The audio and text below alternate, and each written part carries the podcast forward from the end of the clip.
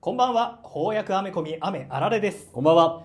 今週何食べたのコーナーいいよ。えー先週面白かったエンタメをお互いに報告し合うコーナーです、はい。最初はグーじゃんけんぽいはいお願いしますでは私から、はい。えっ、とテレビ番組なんですけどほうほあの賞金奪い合いバトル総取りっていう番組があるんですけど、う。へ知っえ。てますか？全然知りません。あのクリームシチューのうん有田哲平が、うんうんまあその司会を務めててでなんかこういろんな芸人がいろんなテーマをもとに集められてですねこういうテーマの中で例えばまあキャラクターの癖が強い芸人の中で一番面白いのは誰だう。っていうことで、こうお客さんに投面白かったら投票してもらう。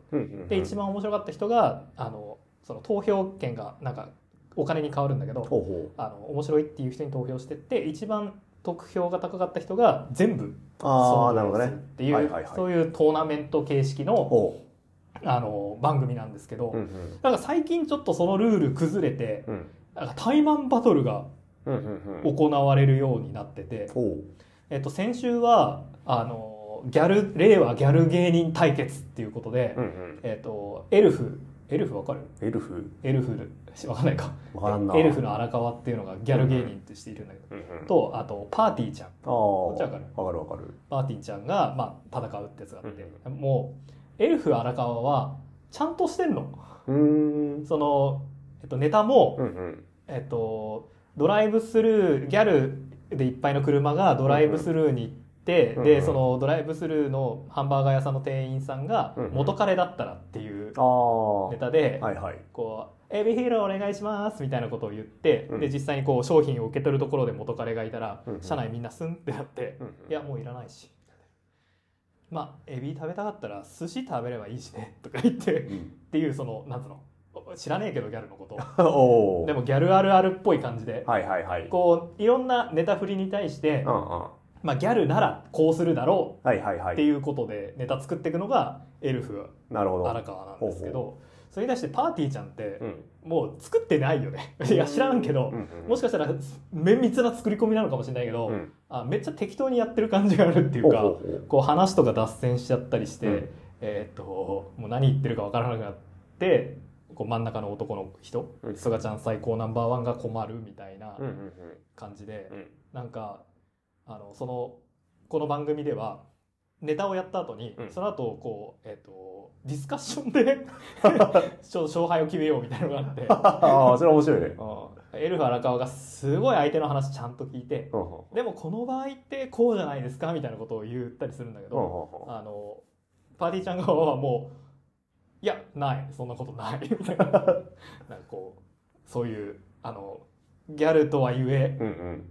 鮮やかな対比があってああ、ギャル業界の奥深さが。ガシッと噛み合ったいいカードだなって思って面白いなと思って見たんだけど、まあそれは置いといてね。あ、置いといて、はい。今週がですねえっ、と二刀流若手二刀流東西若手二刀流頂上決戦ということで、えっ、と、えーコントも漫才もできるうん。若手二人二組で戦う片方が米田2000おおあの昨年あ一昨年かー。はいはい。はね、えっと m 1準ああ決勝出てましたけど、はいはいあとキングオブコントで活躍した隣人うんうん。この 2, 二組が戦ってたんだけど、うん俺その中の米田2000のコントが、はい。なんかもう面白すぎてというかなんか感動して泣けてきちゃって どういうネタだったかっていうと、うん。あのまあペットを飼ってたんだけど、うんうん。その可愛いペットだと思って飼ってたら、うん。あの体大きい方いるじゃん、うんうん米田2000あのあんな感じの、まあ、化け物にな育っちゃったのうんうんでもうそれ捨ててきなさいって親 親に言われて、うん。はい。であのそなんとかそれをこう覆すために、うんうんえこんなことができるんだよみたいなことを言うってネタなんだけど、うん。あお母さんが平井堅だから平井堅の歌をするとか。あモンゴリアンチョップをするとか。あフリップ芸を見せるとか。そういうなんかおかしなことをやっていくんだけど。どう？これでもポチを捨てるっていうの？みたいな。でやっぱダメって言われちゃうみたいなネタだったんだけど、なんかそれがこうなんつうんだろう。悲しいなと思って。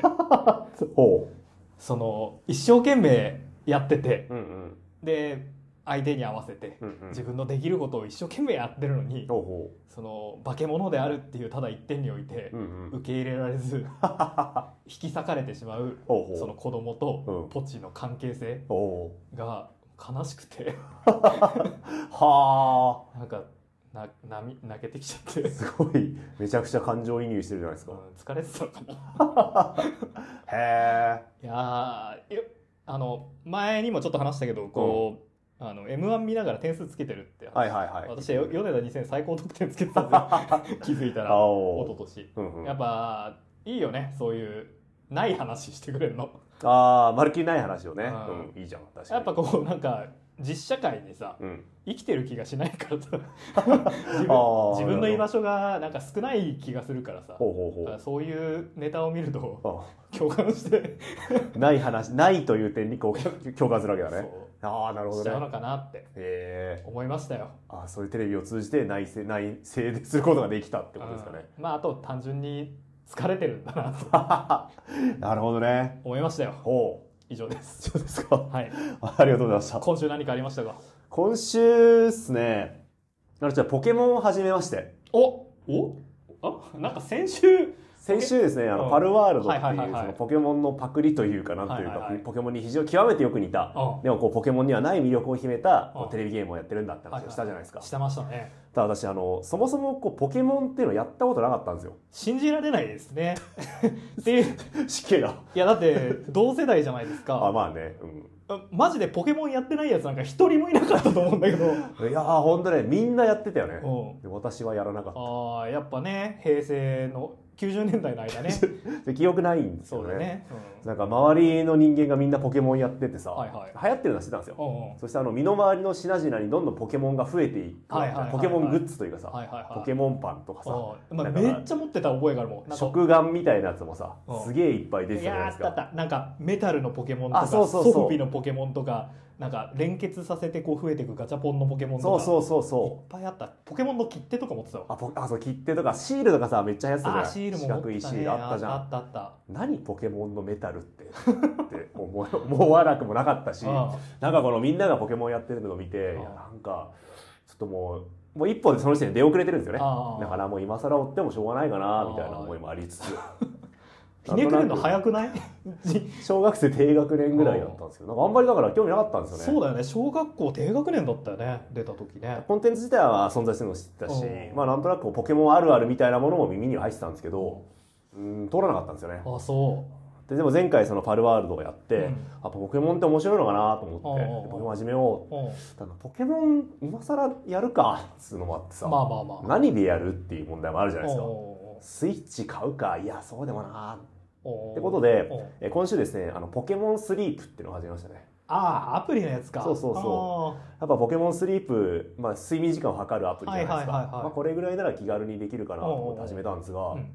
意外と面白くて。あそポケモンスリープやってますか？うやってない。私もちょっと疲れが疲れてたのかなっていうのもあって、まあ、健康管理アプリやろうかなっていうのもあって。ポケモンスリープか。睡眠もできるし。うん。あなんか記録も取れるみたいだしいいかって。うん。言ったんですけど。まあ面白くて。ゲーム性あるえっとまあ、どんなゲームかっていうと、え睡眠時間を計測して、はいはい。その睡眠時間が、まあ、ある一定期間内、まあ、ある程度の睡眠時間を取れると、うん。その間こうポケモンたちがなんていうか、まあ、成長していくっうんていうゲームなんですね。あ寝てる間にポケモンが育ってくる。あそうそうそうそう、ん。でゲームの目的としてはあのカビゴン、ね、うん寝てるでかいポケモンいるじゃないですか、カビゴンに食べさせる、うん。えー木の実とか食材を集めてくれるんですね、ポケモンたちが寝てる間に。でそれをカビゴンに食わせることによってカビゴンが成長していく。へ頑張ってこのカビゴンを成長させていこうっていうゲームなんですよ、ーなんかわかんないけどうん。意味わかんないね。意味わかんないっすよね、うんなんかめっちゃ資本主義だなと思ってね。なんで寝てる間にポケモンが集めてくれんの？なんかそのカビゴンの眠りパワーみたいなのを使って。ああなんか一応設定はあるんですけどまあそれはまあ置いといて。はいはい。その寝てる間にポケモンたちが。そのポケモンん？木の実を集めるポケモン食材を集めるポケモンはいわゆるピカチュウとか、ゼニガメとかそういうやつらが頑張ってカビゴンのためにこう食材を集めてくる、はいはいはい。なんで？っていうところもあるんだけど。あでもこれ本当労働者と資本家の関係だなと思って。うんやっぱ労働者が頑張って食べ物を集めたりしてる間に資本資本家は超えていくという。こうビクブクブクブクと太り声太っていくと。はあ。めっちゃ社会。で料理も作れるんですよ。はあ。で料理を作るとうんそれをカビゴンが食べてカビゴンが成長するっていう。えそのお話において、うん。プレイヤーは何なの？プレイヤーはそれを見守る研究者っていう設あ定ですね。研究者っていう設定なんだ。で寝てる間にその労働者のプロレタリアートのポケモンのはい寝顔の画像がどんどん集まってくると。はは可愛らしいっつって見ていくと。えじゃあゲットの要素は、まあ、その写真をに収める。収める。あとは寝てる間に知らんポケモンが遊びに来たりする。へそいつに餌を食べさせると、うん。まあ雇用関係を結べるというかああカビゴンの下働きとして働かせることができる。なるほどね。で最近アップデートされたらしくて、はいはいはい。私がやった時はもうそういう設定だったんですけど、えー以前はですね、えー例えばカビゴンに食事を食べさせても他のポケモンたちは一切食べ物が食べれないっていう演出をされていたんですって。カレーライス作りましたっつってカビゴンさん食べてください。ああ作った料理はカビゴンがカビゴンの前に食べるバーンと出てきてカビゴンを食べてまた労働が始まるっていう設定だったんですけどなんかアップデートがあってうん。その労働者もそのお料理を作った後は一緒に食事ができるっていう演出が追加されたらしいですよ。革命が起きたわけです革命が起きてうん。ああすごいやっぱりこう労働者を中長期的に働かせるにはうん。こういうある程度の人参を前にぶら下げることが大事なんだと。パンとサーカスってことですね。定期的にこう喜びを与えることによって、はいはいはい。そもそもだって構造で考えればね木の実を集める時間食材を集める時間の方が圧倒的に長いわけですから、でもなんか一緒に食事をすることでなんとなくなるほ良好な関係性をむ結べてるどかのように見せる。はいはいは資本主義だ。い資本主義だね。なんてこったい。って思ってうん。遊んでます、えー。えこれ聞いてやろうって思う人一人もいねえな まあでもね自分のこう寝てる時間管理できるのと、あとやっぱこう寝ることによってゲームがどんどん成長していくっていうところでうん。まあなんかその睡眠時間も無駄にないなっていう睡眠時間すらこの資本主義に絡め取られていく感覚で。そうだね。現代社会やっぱ自分だけの時間っていうのはこうやってなくなっていくんだなああそうやって全てが消費活動に結びつけられていくそういう現代社会を感じる。ね。ぜひ皆さんもやってみてくださいすげえ全くやる気起きないもん。な そうか。はい、はい。というわけで。けで、えー、とこの番組はですね毎週一冊の翻訳アメコミ、日本語に、えー訳されたアメコミを紹介しております、はい。今週のテーマは「デビルズ・キャンディ」の一巻でございますね。えー普段扱っている、はい。えー DC コミックだとか、はい。マーベルコミックとはまた違った、はいはい。えータイプのアメコミっていうことになるのかな。そうですね。この作品はおそらくオンライン上で公開されたんじゃないですか？あそうなんだ。ね。ほで日本ではえっ、となんだっけな青騎士コミック青騎士コミックスですね。っていうところで連載がまだされている段階だっていうことですね。えっ、とこれ発売されたのは昨年でしたっけ？昨去年ですねね。ということで、えー、とまだ新しい本なんでございますが、えー、とどんなお話かと言いますと、はい。うーん何ですか？えっ、とまああ学園ものですよね。学園ものですね。えー悪魔の世界を舞台にした学園もの。はい、えーでその学園の中で巻き起こるさまざまなドタバタ劇を描いていくっていう感じですかね。はい。一応主人公と、うん。えーまあ、その主人公と対になるようなヒロインがいて、まあ、この2人が中心になってくるんだけど、うん。まあ、物語としては別にその主人公だけという、まあ、群像劇っぽいなって個人的に思いましたね。そうですね。いろんなキャラクターが出てきてそれぞれの葛藤とか、はいえー悩みとかを抱えながら、まあ、学校生活頑張って送っていくっていうはいはいはいお話でしたね。はい、えっ、と帯にはこんな風に書いてあります。ほファンシーバイオレンスな悪魔たちの日常種族を超えた友情と愛憎そして恋日本式漫画のテイストを強く受け継いだ最新アメリカンコミックの傑作ということこの日本式漫画のテイストを強く受け継いだって部分ですよね。あのまあなんつうんだろうまずキャラクターがすごく、うん、ななんか誤解を恐れずに言えば日本の漫画っぽいはいはいはいはい。表現もそうですね。うんうん。なんか昔さこうまず日本人のこの花の描き方？いわゆるひらがなの「空」みたいな形で。花を描いたり花省略したりするのって。こうアメコミ文化の人にはこう通じないみたいなうんうんうん。あとこう汗の表現はいはいはい。タラーみたいなのをさ満腹的なやつですね。うそうそうそうひらがなの「し」みたいで表現するやつうんうん。こういうのとかっていうのはまあなんかあまり馴染みがないみたいなことを聞いていたからほうほ今回そういうのもフル活用ですよねう。ああ、そうね。確かに言われてみれば。多分まあ何にも言わずに出されお出しされたら、うん。そのアメコミっていう風に消費しないかもしれないね。ああ、気づかないよね、これ。うん。まああの擬音がさうん。アルファベットなんで、はいはい。ちょっとそういうところはあるんだけどまあテイストとか全然いわゆるアメあのヒーローものをイメージした時のアメコミっぽくないですよね。うんうんうん。あとえっとまあその作者はい。もえっと日本の文化がものすごい好きでアニメの声優やってる人がライターなんだよね。すごい多彩なツイッター見たけど、うん。やっぱ日本のそういうサブカルチャーのことに言及してること結構多かったりした、え。えっと、作画というか、えーライあーライターじゃないアーティストの方の、ー、うんうん。ええーとレンっていうのかな、うん。方は、えー韓国系アメリカの人の漫画家ということでこちらもまあ熱血硬派くにおくんの外伝。はい。リバーシティガールズのキャラデザを担当したと去年か一昨年から発売されたかな？くにおくんの新作ですよね。あの女子全員が女子女性のキャラクターが主主役ってってやつね。いうやつね。ということでまあ本当にもうなんつうんだそういう日本のカルチャーとすごい近しいところで活躍している作家の作品ってことですね。はい、で私、まあ、この作品の概要を知った時に、うんうんまあ、あらすじとかこの日本式のテイストが強いんだみたいなことを聞いた時に、はいはい。どうかなと思ったんですよね。っほていうのはさ、う、うん。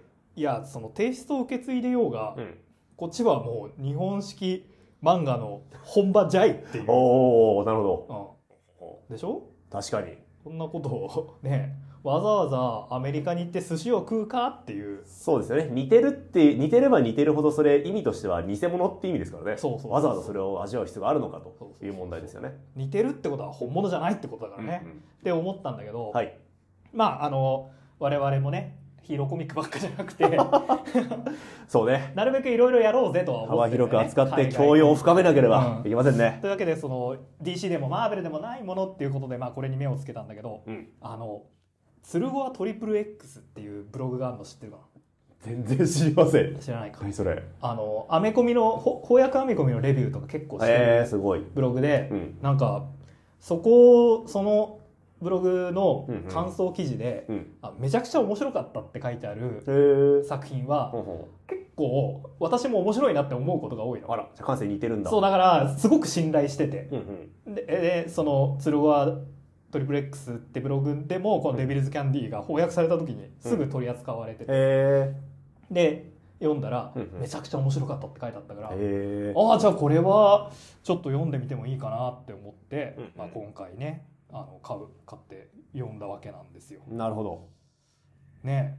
じゃあ果たして、果たして。えー一体どうだったのか。どんな日本式漫画が楽しめたのでしょうか。ということでね、はい今日は「デビルズ・キャンディー」をやっていきます。えっ、と電子書籍でも電子で出ておりますね。発売されておりますので多分続刊も出ていくと思いますから、うんうん。興味のある方はぜひ読んでいただいて。ぜひ読んでからこの先を聞いていただければと思います。はい。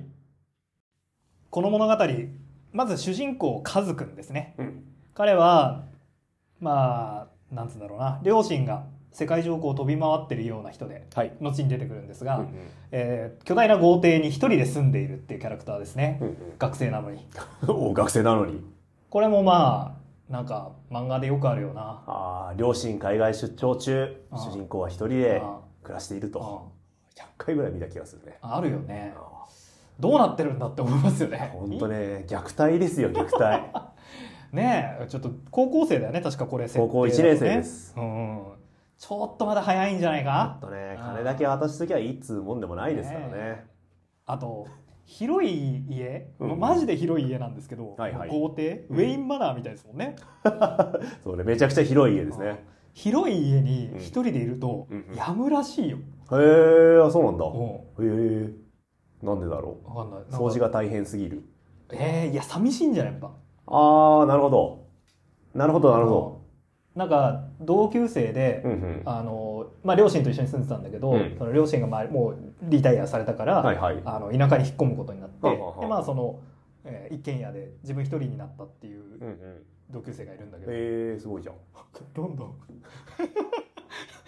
こ心が孤独に蝕まれてるみたいな話をして へ狩猟がすごい増えたって言ってましたよ。はあ。やっぱ大きい箱があるせいでなおさら孤独に感じるってことなのかかもなしんない。狭い部屋だと孤独を感じないのかっていうのも思うけど。ああわかわかまあわからんけどね。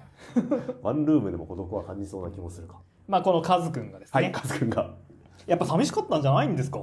寂しかったんだろうね。学校の課題ではい。女の子を作るんですよね、うん。学校のなんか生き物を作りなさいみたいな課題だったんですよね、はい。さすが悪魔の学校ってはいはい感じですが、はいはい。そうですね。ああそうその説明しなくちゃ。で すみんな悪魔なんですね。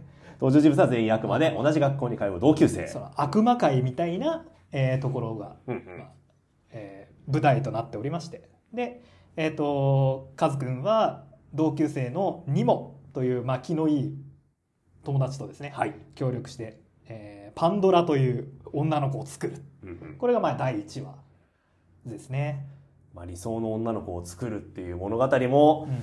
まああるよね。まあありそう。のり巻きせんべいと一緒ですよね。あああられちゃん？ちゃんと。確かに。いいかもしれないまあキャラクターが立ってるっていうことはかなりあって、うんうん。あのこの友達のニモはいはい。なんてねいいいいやつだし彼性格いいし設定も活かしてますよね。能力がこれもやっぱ日本風なのかなと思いましたけど、うんうん。えー、と悪魔のカバンみたいなものをまあ彼装備してるんですけど、はい。ここにゲームボーイのカートリッジを入れると、えーこのカバンが武器に変化するっていうおーいいね。そういう能力ですね。ありそう。めっちゃいそう。でもいないんだろううん。なすごいアイデアだよね。うん、まあでもなんかありありそうというかその新規性は感じなかったというか、うんうん。あのねこういうのありそうだな面白いなってうん。スッと入ってくる、ね。スッとはいそう。違和感なく入ってくるから。何の説明もないんですよね。悪魔のカバンの説明もカートリッジ入れると武器になるんだなんて説明も一言もないんですけどただそのシーンを見ていくだけであそういう能力あまたしなるほどなっ納得感強いですよね。ただ作者うん。がめちゃくちゃオタクなんだろうなとは思ってほうほこう1話終わるごとに、ううん。こう細かい設定の裏話みたいなのあが ある3ねページ4ページ挟まるんですけど、はいはい。ファンファクトみたいなのがいっぱい書いてあるよね。あ そうそうそうそう。それを見るとやっぱ多分オタクなんだろうなって思いますね。例えば、えっと、こ今言った、うん。あのニモのリュック、はい。これ、えー妖怪えー変身妖怪堂リュックってなってるんですけど、うんうん。おそらくこの妖怪堂っていうのは任天堂の文字りの堂だと思うんですよね。なるほど。まあ妖怪堂えっと飲み込ませるかゲームのカセットがもうめちゃくちゃゲームボーイ。うんうん。しかもあの白黒の時のね。古いやつだね。古いゲームボーイで、えっとハンマーを召喚する時に食べさせた、えーカートリッジうん。デビルコングなんで、これはもう確実にあのゴリラですね。ドンキーコングを意識してると思いますし。フォントもフォントも似てますもんね。はい、寄せてますから。まあかなりそういうのは意識されてるんだろうなと思いますね。オタク的な要素確かに大きいですよね。うん、あと日本風という意味では、うん。えー、と通学に電車を使うんですけど、はいはい。あ満員電車乗ってきますよね。あ確かに。満員電車ってなんか結構その日本の象徴じゃないけど新幹線とか満員確かに電車ってあイるメージあるよね。言いますよね。自動改札とか、ね、駅の表電光掲示板とかも確かに日本的ですようね、ん、ああ確かに、なんか多分あいやわかんないけど、うん。えー、とティーンエイジャーとか高校生がうん。電車乗って学校に行くってあんまりいないんじゃないの？確かに。映画とか見てると映画で見たこもとないね。親の車で送られてたりするよね。うんだから自分の車で行くのがステータスみたいな。のあるあるがよね。あるある。あとスクールバスとか。だから。この知識はもしかしてめっちゃ古いのかな？分からんね。いやもしかしたらそんなこと関係ない。これは日本を意識した描写じゃないですよってことかもしれないけど、うんうんうん。なんか私はそれを感じましたし、確かに全然気づかなかった、まあ、そして何よりあれね。このえっ、と生み出された、えー美少女。はい、パンドラが、うん、まあ、最初にテレビを見るんだけど、はいはいその時テレビでやってたのが、まあ、デビライザー。デビライザー。えっ、と悪魔でありながら悪魔と戦う、おおえーなんかひ仮面のヒーローですね。おおやっぱ新規性ありますね。もうめちゃくちゃ仮面ライダーですね。完全に仮面ライダーですね。絵のテイストも、うん。まあここだけちょっとなんつうんですか？桑田二郎とか、ね、石ノ森章太郎とか。ちょっとこう立体感がはいはいはい。あえてそぎ落とされたような。ああ確かに。感じになってますもあんね。そう見るのか。なるほどうね、ん、やっぱそうなんじゃないの？日本といえばこう特撮？特撮うん。電車電車。学校。任天堂任天堂うん。美少女。美少女、うん。そうね。ちょっとそういうなんていうか日本っぽさっていうのはありますし、うんうんまあでもやっぱこの作品の魅力って、はい。うんキャラクターの良さがとりあえずまず一番でボンって出てくるんじゃないかな。キャラいいよね。うん。その、まあ、毎回毎回ゲストキャラじゃないですけど新しいキャラクターとね、えー出てくるんですけどやっぱりそのどのキャラクターもうーんその日本風の設定というか日本的なキャラクターではあるんだけどやっぱちょっと違うなっていうところもあったりして、うん。えーその辺やっぱ魅力として感じましたね。例えばその第2話に出てくるさ、はい。えっと校長。校長。学校の校長が出てくるんですけうんうんどまあちょっと若くてうん。背が高くてイケメンで眼鏡でみたいな、はい。あーめっちゃいろいろ書かれそうっていうキャラクターしてるじゃないですか。思いました。ヘタレメガネです。ヘタレ眼鏡ただしえっ、となんかやっぱ悪魔にも序列があるらしいですね。うんうん。設定資料集を読む、設定資料集によるとなんか始祖悪魔の始祖となるキャラクターなんかがいたんだだってギバーっていう、それがえっ、と爪翼角牙瞳をを授けてで悪魔はそれぞれそういうこのギバーの体の一部を受け継いで生きてるんだって。はいはい。で、えっと中でもデーモンっていうのは、うんうん。その翼とか角とか牙とかい多くのその始祖の要素を受け継いでるから、まあ、エリート階級なんですよね。はい。でこの校長エリオット校長はえっ、とデーモンですよね。デーモンですね。角も牙も、まあ、翼も、まあ、全ての要素を受け継いでいる、はい、なのでエリートヘタレメガネ。メガネネクタイキャラですね。キャラですね人気ありそう。人気ありそう。ヘタレだけど締める時はちゃんとしっかりするってことですよね。うんまあ。教育者としてわけのわからない連中に学校を奪われるわけにはいかない。ってああそうですね。言ってネクタイを締め直すシーンとかあるんで、こういうところでめっちゃいろいろ書かれるんだろうな、そうですアニねメイトとかにいっぱいグッズ置かれるんだろうな。そうですね。えっ、と食文化学の先生のえっ、とストリクソン先生。うんうん。なんかもうフクロウみたいな獣人のキャラなんですけど、はいと仲良くしたりしてましたよね。そうね仲良くしたりしてておおやっぱ日本式漫画ってそういうものなのかって思いましたね。そうなの？そうなのかな？それが日本式漫画なのか？あと忍者骸骨先生とかは個人的に好きです、ね、ああ忍者骸骨先生出ましたね。忍者が、えー、と骸骨族ってのがいるんですよね、はい。この世界には、はい。えーどれ死んだ悪魔が骸骨になるらしいという噂はあるんだがまあ一言も喋れないコミュニケーションが取れない存在だけどどうやら自我はあるらしい、うんうんなんで、えーとまあ、社会の悪魔社会の中でもどう扱っていいのかわからない存在なんですが、まあ、時々仕事にやりつく人がいる、で忍者骸骨先生はその骸骨族かつ、まあ、教員なのか先生なのかな。そうですね。一応この学園で働いてると。体育の先生だっけ？かな？うん。骸骨忍者先生じゃなかっ骸骨忍者先生たか、えーヘビースモーカーで骸骨で忍者ですからね、はい。これもちょっとやっぱいろんな本書かれるんじゃないですか。そうっすかねまああともう1話から登場すうるん。ヒロインキャラ、はい。えーひとみちゃん。ひとみちゃん。めっちゃよくないですか？かわいいよね。えっ、とひとみちゃんは両親あお,、えー、とお父さんがサイクロプスなんで。サイクロプス。えっ、と一つ目なんですよね。単眼キャラですね。単眼キャラですね。でこの子は数のことが好きなんですが、うんうん。えー、と自分に自信がちょっとない系のキャラなので、はいはい。えっと、自分のこう目が2つあれば私のことを好きになってくれるかあなー。みたいなことを言うわけですね。思春期の悩みっぽい。あーもう少し可愛かったらもう少し背が高ければ高かったらとか。悩みそうじゃない。もっとギターが上手ければとか思うんじゃない？のまああるかもね。知らんけど。この子がねあの別に数はそんな単眼のこととか気にしてないんだけど、まあこのなんつうの主人公が女性キャラの行為に 無自覚っていうのとかああなるほど。わからんわからんよ。わからんけどうん。日本式っぽいなと思いましたね、無自覚鈍感キャラみたいなのがあるよね、うんあるよね。あるなんかめっちゃある気がする。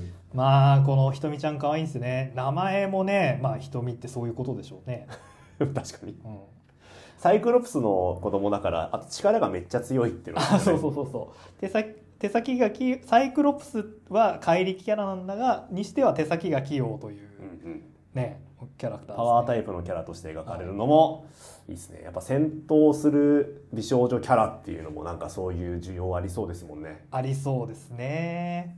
あとなんかこのえっとこれなんですか？文化祭ですか？うんうんうん。文化祭学園祭みたいなのありましたね。があってそこで、えっと、ファッションショーに出るうん。ために、えっと徹夜で準備する必要があり、はいはい、えーひとみちゃん家にお世話になるっていうくだりとか。わこれもまあ何とは言えないパッと出てこないんだけどなんかでも全然こう見たことある気がする展開よね。ー知らないけどあるあるですよね、うん、とかっていう感じでまあなんかいいっすね こういうのね。学園祭で徹夜で準備したことあります？ないよ。はいはいはい。学園祭でガールフレンドの家に夕飯にお招きいただいお招きされちゃうとかさ あるわけがない。全く経験ないしこういう作品見たことないけどなんかあるあるって思わせるのはうん。これが文化というやつですか？そうかもね。実際にそういうことをしてるやつがもしかしたらいるのかもしれないけど、うんそいつらって多分1回しかしたことないでしょ？俺らもうこのコミックを読むという経験を通して。10回20回と確かに。やってるわけなんで。何回も呼ばれしてるわ。そうです。どっちが？どっちが？経験豊富か。かって言ったらどっちがいいかって話ね。わかる。どっちがいいかで言ったらそれは前者なんでしょう。たとえ1回行ったとしても、うん。その経験終わってしまえば今日記憶になっていくわけですよ。そういう意味で記憶になってしまえばもう物語だろうが経験だろうが大した違いはないです。ということでね。ということで、えーあの前回さうん。デビルズキャンディーやりますよと、はい。来週はやりますよと言って、はい。でまあこう日本風の表紙だよねみたいな。うんねって言った。た時になんか秋田書店味を感じましたみたいな。秋田書店っぽいって。うん適当なこと言いやがってって思ってたんですけど、うん。具体的に何の話、あ、まあ、秋田書店という概念の話をしてたんですけど、あのーまあその可愛らしいキャラクターと、まあちょっと変わった設定の合わせ技でうん。ラブコメを書く。う、ん。うんうん、なんか秋田書店味がチャンピオン味があるなって思いましたけどね。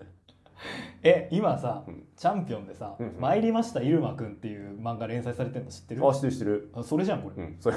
じゃあそれ言えばよかったじゃん。タイトル忘れちゃってさあれね。あれもあれあなんだっけえっとあれは悪魔じゃなくてなんだっけ？あれ悪魔ですあれよ。悪魔だっけ？えっと人間の子供が悪魔の学校に？悪魔の学校に一人だけあの入ってしまう。あ入ってしまってで悪魔にとってまあ人間は、えー空想上の生き物というかで、えー見つけたら食べる対象だっていうことで自分の正体を隠しながら学園生活を送っていく生活をと送っていくと。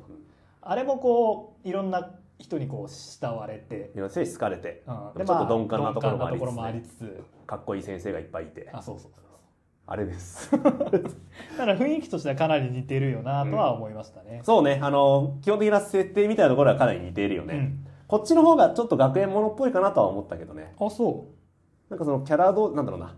その主人公以外のキャラクターに結構注目して、うんうん。まあ、さっきも言ったけどその主人公とそのパンドラちゃん以外の人たちの関係性みたいなのも結構深掘りしてたんでうああなるほどなるほど。なんか私のイメージする学園もの。うーん。主人公とは無関係なところでストーリーが進んでいくみたいな感じをきもをしましたね少し。まあ群像劇っぽさというか。それぞれのキャラクターの成長を描いていくみたいはいはいはいなのが少しあったかな、なるほど。日本の漫画とのまあ共通点非常にすごく多いんだけど、うん。その違う点というかさ、うんうん。なんかこの辺はなんなんていうかな、えーまあ、個性があるなと思ったんですけど、はいはい。その連載方針の違いだと思うんですけどおう1話あたりのさそのうん物語の描き方分量的なものあはいはいはいはい。がやっぱかなり違うじゃないですか。そうですね。これ全部で3話入ってんだっけ？3話入ってて、うん。まあ、オンラインのそのウェブ連載がどうだったのかちょっと分かんないんですけど、うん。まあ、その1話2話3話の長さがやっぱ非常に長い長いし、ね。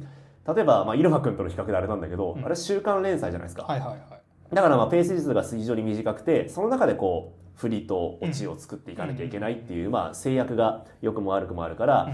まあ、なんというか、うんまあ、とにかく細かいこう事件が起きてそれにこうどう対対応していくかっていう話になりがちなんですけど、今回こうかなり長い分量でうん。1話をずつ作っていくから、うん。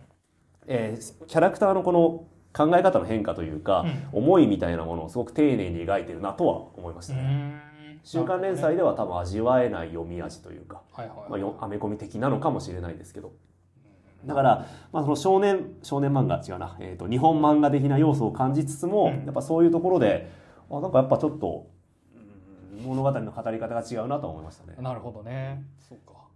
例えばこの3話のさファッションショーをするファッションショーうん。ファッションショーをする話なんかはそのまあ、お泊まりする話がまずあるのと、あのそのファッションショーの、まあ、ライバルキャラとの因縁の作り方とかはいはいはいはい。あるいはその因縁を一体どう解消していくのかっていう、まあ、大きく3つのうん。盛り上がりというかうん。構成になってるんですけど、うんえーそれなんかも多分このライバルとの因縁とかもおそらく週刊連載であればもっともっと細切れにさなるほど。積み重ねていく部分だと思うんだけど、割とこうスピーディーにこういうところは流していって。まむしろそのライバルとのなんというか戦いの模様でだとかあるいはこうお泊まりした時のさドタバタだとかうん。そういうところを丁寧に描いててなんかその、うん、日本の週刊連載とは違う力の入れ方違うな、えー、と週刊連載とは違う、えー物語の構成みたいなのを感じましたね。なるほどね。えでも月刊誌だったら同じようなもんじゃないの？あそういうこと？あそうか。確かに分からんけど。じゃあイルバ君で比較してるからそう思うのか まあ日本のアメコミのっていう比較がこう適切かどうか分かんないけど、うん。話のテンポ感の速さを感じたよね。そうそうね。うん、なんかこうえ3エピソードあってう、ん。どれも結構濃いじゃないですか。はいはいはい。だけど一冊でうんうん。その3エピソードとか3事件解決しちゃう感じとかっていうのはうんテンポ速いなと思いましたね。あ。あ確かにそうだね。あとまあこうちょっと悪うんなんつうんだろうな気持ちこうバイオレンス、あの、ひえっとさっきもね帯に「バイオレンスな悪魔たちの日常」ってあったけどうんうん。そういうちょっとグロテクスグロテクスさグロテスクグロテスクさ、うんうん。えっとバイオレンスさっていうのはあるなと思いましたね。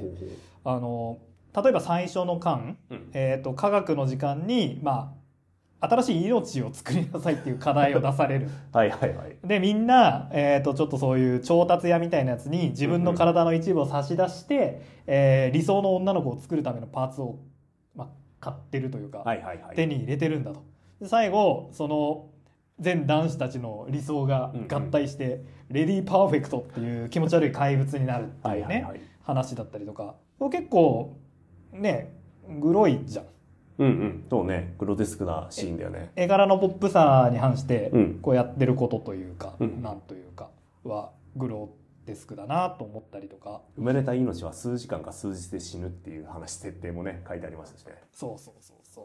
あとえっ、とまあなんつうんだ？2話科学クラブ、うんうん。でもあの戦いの中でねパンドラの指が吹っ飛んだりとか、はいはいはい。まあちょっとそういうなんつうかまああえてなんでしょうけど、うん。あのキュートでポップな画風と意外とあの画風でごまかされてるけどあハードバイオレンスでグロテスクなところあるなっていうのがうんちょっとこの作品の一つ魅力なのかな。悪魔感のある描写が。そう悪魔感のある描写。あのこの「デビルズ・キャンディ」っていう漫画を読んでうん。でまあ他の人の感想も読もうかなと思ってこう検索してたらさうん「ハズビンホテル」っていう作品がうん。今アマゾンプライムであってほうほう。えっとそれとの比較で語ってる人ってのは結構いて。へえ「アズミンホテル」どんな話かっつうと、うん。まあカートゥーンなんだけど、はいはい。えっとまあ地獄が舞台。うんでそこはまあ罪人たちが集まっていて、うんうん。えー今人口が過密で大変だ ああいいね。とまあこれあれですね、えーロメロ監督のゾンビと同じですね。あもあう地獄は満員だってであの地獄は定期的にあの天使が、うんまあ、絶滅活動を行って うん大量破壊でこう悪魔たちを消してなるほどな消するほど。リセットしてまたゼロからっていうふうになってんだ。で主人公はまあその地獄のお姫様なんだけど、うんうんうん。まあ、悪魔のお姫様なんだけど、うんうん。えー、とホテルをハッピーホテルっていうホテルを作って、ほえーそこに来たこう罪人たちを改心させてうはそうすることによって地獄の人数を減らそうあと、なるほど。うん、っ生き延びさせようとするわけだ。はいはいはい。ていうストーリーああの面白そうじゃん。作品なんですけど、うん。まあ結構こう出てくるキャラクターたちみんなパンチが効いてて、うんうん。あのーまあ絵柄は本当にカートゥーンなんで、うんうん。えー、とグラビティフォールズとかああなるほどね。ああいう系統系のの感じのやつなんだけど、うんうんあのまあ街中で自分に火をつけてるやつがいたりとか あのまあ薬やってるやつがいたりとか、はいあのセックスしてるやつがいたりとかそういうちょっとこうやっぱそういう世界観。うんうんうんそれを多分そういうところでデビルズ・キャンディーとこう共通点があるみたいな話してたんじゃないかななるほどねまあそういったやっぱね我々カートゥーン生まれアメコミ育ちじゃん。そうね。そうとも言うね。だからなんかそういうのを思ったりするかな。やっぱ私小学生の頃ザ・シンプソンズうんうん。めっちゃ見てて、あああれすごい悪意があるというか路悪的なとこも娯あるよね。楽的なところあるじゃないですか、うん。おこアメリカってすげえ国だなってぼんやり思ってたんだけどまあそういうところもどうどうですか？ああシンプソンズファンには刺さる。わかんない。うそうそう。ちょっと尖ったところがあるっていうのは一つこう日本のうんうん。少年誌じゃあんまりない。あー。そんなこともねえか。日本の漫画あんまりよく知らないんですよね。確かに。私。そうね。なんかこう日本とアメコミの対比で語れるほどどっちのこともよく知らアメないコミのことも知らんし日本のこともよく知らんし。自分のこともよく知らんし。そうね。何もわからんわ。何もわかんないからねまあでもそういうなんかちょっとあの尖ったところがあるっていうのも面白さこの作品の面白さなんじゃない？ああそうだね、確かに。個人的に良かったシーンうん。挙げると、はいはい。やっぱ最後のファッションショーのシーンですね、うん。ファッションショーの、まあ、ライバルキャラ、うん。えーシルキはいはい。ーちゃん、はい。えーまあ、彼女と瞳の因縁はすごく良かったですね。まあいわゆるスクールカースト高めな高めな女子。はい。えーで彼女は、まあ、手先が器用な種族なのかな、うん。まあ、悪魔ごとに特性があるんですけど、はいはい。えー彼女はなんか服を作ったりするのがすごく得意だと。はいはいはだから、まあ、ファッションショーは彼女にとってはすごく大切な場なんですよね、いうん。そこで活躍することが、まあ、私のまあ役割なんだと考えている、でそれに対して、まあ、瞳は、えーさっき、まあ、話した通りそのサイクロプスだから、まあ、手先はあんま器用じゃないんですよね。そのそうねその。そのなんか、まあ、サイクロプスの中では器用っていうだけであってえーそのまあもともとファッション的な能力ではないんですよね、うん。怪力女なんて言われてるけど、はいはいはい。でも彼女はファッションが好きだから、まあ、そのファッションショーで頑張ろうとするし、まあ、ここで頑張ればきっと、まあ、いろ 数に褒められるんじゃないかという気持ちもありつつね、やるんだけど。その2人の対決すごく良かったですね。えー個人的に1個好きだったのがまずシルキーがその瞳をこう煽るシーンでさはいはい「な私に勝てると思ってるの?」と。うん。ダサいけど優しいヒロインが美人な人気者を見返す学園ファンタジーのつもりうん。で煽るシーンあるじゃないですか。はいはい。ああ悪魔にもこういう学園ファンタジーあるんだ。あーこのシーンめちゃくちゃこうメタなこと言ってんなって思いましたよね。やっぱ悪魔界にもあの物語構造を受けるんだなっていうのがちょっと面白かったですね。なるほどね。悪魔は一体どっちに感情移入するんだろうって 確かに、ていうシーンがすごく良かったしうん。まあそこでその、えーこの学校が持ってる、まあ、理念にこう言及するんですけど、うん。この学校はその悪魔を平等に扱うんだと。はいはい。つまり悪魔はいろんな特性があって得意なことや苦手なことがあるんだけど、まあ、それを一旦無視して本人のやりたいことがやれる、うん。なりたいものになれるのがこの学校なんだっていう理念に対してこのシルキーが「いやそんなのクソだ」と。うん。多様性だとか平等な同情なんじゃないと。つまり彼女にとってはこう自分の得意な分野をなんかそうじゃない奴らが、まあ、荒らしに来てるんだと。うん。自分がファッションが好きで自分がファッションの能力がある。でもそのファッションの特性がない奴がこの世界に踏み入ってくるのは許せないと、うん。まあ、身の程を知りなさい。言ってますね。まあこれなんかそのまあ理想なんていうかな、えー、と理念としてはやっぱシルキは間違ってますよね。うん。だって平等であるべきだしん。多様性を受け入れるべきなんだっていう部分はその通りなんだけど、でもやっぱりそれしかないんだって思ってる人にとってはやっぱりよそ者が入ってくるっていうのは許せない気持ちになる、うん。でこの2人の対決が一体どうなっていくのかっていうのは結構面白かったし、まあ、今後の作品としてね一体どういうふうに解決していくのかなとも思ったところですね。まああとやっぱ最終的にこうちゃんとヒロインのひとみちゃんが、うん。その自分がサイクロ半分サイクロプスだってあるところもきちんとこうなんつうか自分の自分の一部として受け入れて、でやってるっていうところなんか良さそうだし。うんうん。まあこのテーマちょっとアメコミっぽいなって今今思いましたね。ああまあ確かに。ありそう。ねこのそのいわゆる保守的な、うんうん。なんかこの世界他の学校は結構種族専門の教育をしてるらしいもんね。特性を伸ばすような教育をしていて、でもこの学校を選んできたってことはきっとシルキーにも何か事情があったんじゃないのかなんてことをね。思わせる。この確かファンフィックファンフィックじゃねえやなんか最後の設定集みたいなところにちょっとちらっと書いてあってね、彼女の事情も何かあるのかもしれないみたいな。なるほどね。この辺の因縁は多うん。分今後連載が続いていく中でまた回収されそうな。気しますよね。うん。私こうちょっと面白いなって思ったシーンなんですけど、うん。あのまあこれも同じく第3話からなんだけど、まあその最終的にね、えっ、とショーは大成功だったね、うん。パンドラをモデルにしてひとみちゃんが用意した服を着せて、それがまあ、えーとお客さんの前で華々しく披露されてっていうことだったんだけど、よかったよかった。まあそれで最後ねカズがひとみちゃんにあのありのままの瞳が一番だよみたいなことを言うシーンが。あるんだけどここであの乙女フィルターがかかってあのカズがあのほん実際よりもかっこよく見えるってはいはいはいうい。シーンが表そういう表現のシーンがあるじゃないですか、うんうん。ここであのだんだん数の顎が伸びていくっていうような形で、えーこの瞳のこう妄想というか、あの数への思いが表現されるんだけど、はいはい。あのまあそのこれを書いたうんうん。あのラムさんにとってというか、まあ、ムレムさんか。にとってあのというかまあそのアメリカの、まあ、日本の漫画を読む人たちにとって、えー、とその顎が長いイコールイケメンの表現だっていうことが共有されてんだなっていうのがすごく面白くて。ああ確かに。なるほど。なんかそういうアニメかなんかありましたよね。なんかイイケメンパラダイスじゃないけど。学園ハンサムか学園ハンサム。そうそれそれそれ。学園ハンサムみたいな。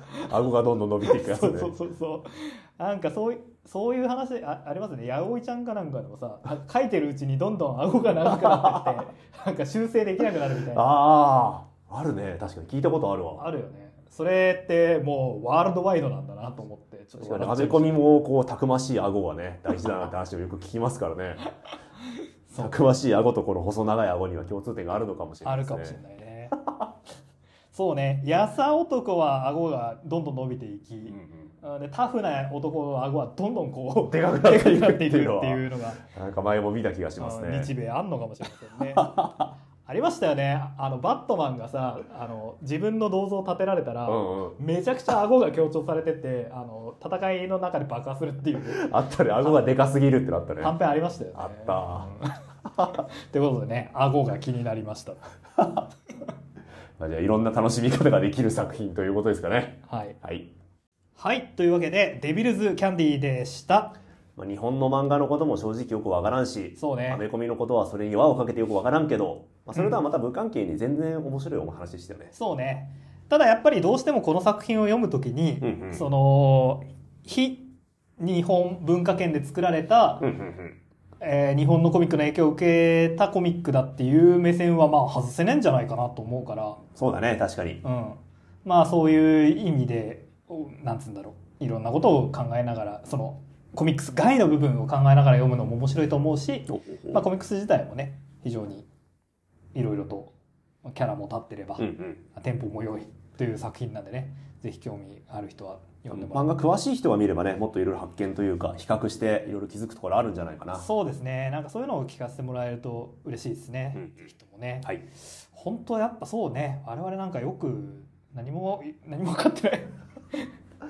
いや世界のことも何もわからないですあの結構たまにに日米のこうあコミック比較みたいなので定期的に炎上するじゃないですか。雑語りみたいなのよく見るよね。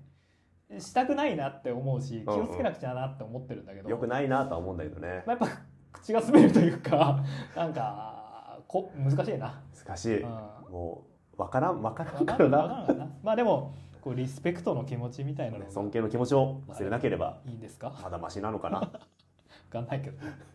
何もわかりません。はい。ということで皆さんのこう漫画感漫画館。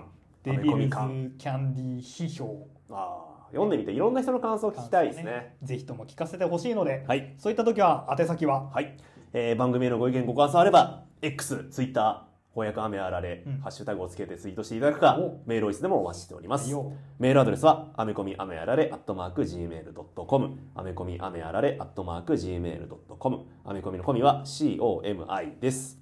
語ってほしいアメコミのリクエストもお待ちしております、はい。はい、ということでね。ということで。ぜひとも。えっ、とツイッターではい。言及してくださっているお方あありがとうございます。あ生物をざっくり紹介するラジオ。いつもありがとうございますえっと年末のあのアメズナー賞ですね。ああありましたね。えー特撮さんが審査の方に全くハマってなくて面白かったです。ハマってなかったですね。そうだったね。はい。そうで言えばそうでした。やっぱ全然ねちょっと2年連続敗敗北を喫してるので。やったぜ。ちょっと次こそはと思ってるんですけど、まあ、ただこうそのフェアなところは褒めてほしいですねやっぱね。ああフェアなあ確かにね。ね。その呼ぶゲストもうん、うん、マジで初対面のよく知らん。っ初めましてでしたね 私は。初めてあそばで会いましたね。ていうね。話したものはあそこが初めてでした。そうですね。すごいラジオ。何の忖度もない。そ正式な真剣勝負だったんで。うもうねガチですから。翻訳雨あられだけはガチってガチ。言われてますからね。えー同じく、あの、アメズナ紹介なんですけど、はい。えー、轟ゴーゴーさん、ほうほう。えーなかなか聞けずにいたんですが、まあ、まとめて聞き始めました。ありがとうございまえす、ーアメリカンボーンチャイニーズが選ばれなかったのは残念。おですよね。確かに。まあね審査員によってやっぱそういう判断下ったことあるよね。面白いんでね、あの、まだ読んでない人はマジで読んでほしい。いや本当に面白かったんで。えー、と途中であの中国中国で生まれたアメリカ人って言ってませんでしたか？と。そういうこともあるよ。ある。ね。アメリカで生まれた中国人だよね。うんそう。うんそう私も混乱しちゃった。そうそうだね。分かってんだけどな。やっぱ脳と口が、体と心がねなかなか一致しないところありますからね、えーお詫びして訂正いたします、申し訳ない。はい、ということでねあの我々 SNS やってないんでね。はい。皆さんがいかに我々を面白そうに評価紹介するかっていうことがだけがアクセス数アップのた頼みですから。もう皆さんの力あってのラジオなんで。はい、君も僕も君も翻訳雨あられということで。米米クラブと同じシステムでやってますんでね。あそうなんだ。米米クラブってファンも米米クラブらしいよ。へえそうなんだ、ん。あファンもさなんか何人目のメンバーみたいなそういうあれなんだ。多分そういうことなんじゃないかあーすげえ 僕も私もはめ込みはめはられということで。そういうことで、よろしくお願いいたします。はい、よろしくお願いします、はい。来週は？来週は？来週はうん。何でしたっけ、いつもそうだけどなんでさスケジュール把握してないの、ね、いつもちゃんと共有してるよね。忘れちゃってね。レッドフードアンダーアウトローズですよ。ああそうか。来週 DC でしたね。そうです。はいレッドフードアウトローズ、はいニュー52のそうですよ。作品ですね。やっぱねもう読んだんだけどうん。やっぱニュー52はいのあの感じうんうん。好きだなと思って、ニュー52らしさ。うん、あんま分からんかもあの今まであったことをうんうん。取捨選択しつつ、はいはい。その人にんそのキャラクターの人生としして。で過去のその抜粋というか総集編だけじゃなくて、新たな設定も上にの盛るじゃないですか。はいはいはいはい。こういうあの伝統的な設定とうん。急に生えてきた設定の 総国、ああなるほどね、うんこれはニュー52らしさだなと思ほっていいなと思ってますね。ー。楽しみですね。はい、今回で言うと、まあ、レッドフード。はい。当然ジョーカーに殺された元ロビンですけれども、うん。まあ、彼の過去というか が、まあ、盛られるっていう話なんで。あより一層大げさになって、はい。わあ素晴らしい。ちょっとねそういうあたり楽しんでいきたいなと思いますし。はい、やろうって言ったのそっちじゃん、うん、私はそうやりたかったんですよね。うん。ちょうど来週の放送する日が、えー2月の10日かな、うん。確か。うん、2月の10日にちなんだ作品やりたいなと思ってて。え2月の10日って何かあったっけ？2月の10日はですね、えーフードの日らしいですね。ええあ風2だから。2だから。フーの風非風の風にと。フードの日。フードの日にちなんだアメコミなんかあるかな？めちゃくちゃ日本語。あレッドフードいるじゃん。っーてことであここでアンダーザレッドフードとか選ばずこの なんかね。これは絶妙に多分読んでる人が少ない作品だと思うので、うん。みんなも一緒にこれを機会に読んでみよう。うん、あの DC コミックスも、はい。あ次々電子書籍化されてってね。いやありがたいですね。えーあのまだレッドフードアウトローズはうん電子書籍になってないんだけど、あらあら。まあでもちょっとあのみんなぜひどんどん買って、うまいこと手に入れていただいて、うん。やっていこうぜと。でそれがかんあアメコミ配信3周年っていうことでほうほう。ショープロがフェアやってますね。ああなるほど。ありがたい。マーベル作品が結構割りいめっちゃ多くの作品があの割引になってますんで。えこれぜひいいんじゃないですか？ー、気になる作品のまとめ買いのチャンス。はい。であと DC は試し読みが増量になってるってことなんですけど、へえこれすごいですよ。ウォッチメン。ほう。バットマンダークナイト。キリングジョーク。キングダムカム。ハッシュへえ全部面白い。全部面白い。試し読みせずにもう 買っていいもう買って大丈夫。買うっていいもん買っていいですね。すまあやっぱ名作から電子化させていくんですね。ああそうか。まうん。あそりゃそうか、確かに。で、えっとバットマンフクロウの法廷から続くニュー52バットマンが、えーバットマンエンドゲームまでへえすご翻訳されあ翻訳じゃねえや。電子書籍化してるんで今もしかして2度目の翻訳ニュー52ブームブがームなんじゃないか？起こしてこうぜ。ももう一回うニューもう一回52の。日をを、ともして。うん、そう。あでも本当いい機会だね。電子で読めるし。そうそうそうそうニュー52から読み始めると、うんうん。ちょうどねこの前のあのインフィニットフロンティアまで、確かに確かに。うん。もうすごいこううねりを。見ネリオ歴史のドラマを見られるから。られるから。いいかもしれない、ね、いいと思いますよ。毎月一冊とか毎週一冊ずつニュー52読んでったらどうですか？みんなで読もうニュー52読もうニュー52ということで。はい。はい、えーじゃあそれでは皆さんまた来週。さようなら。バイバイ。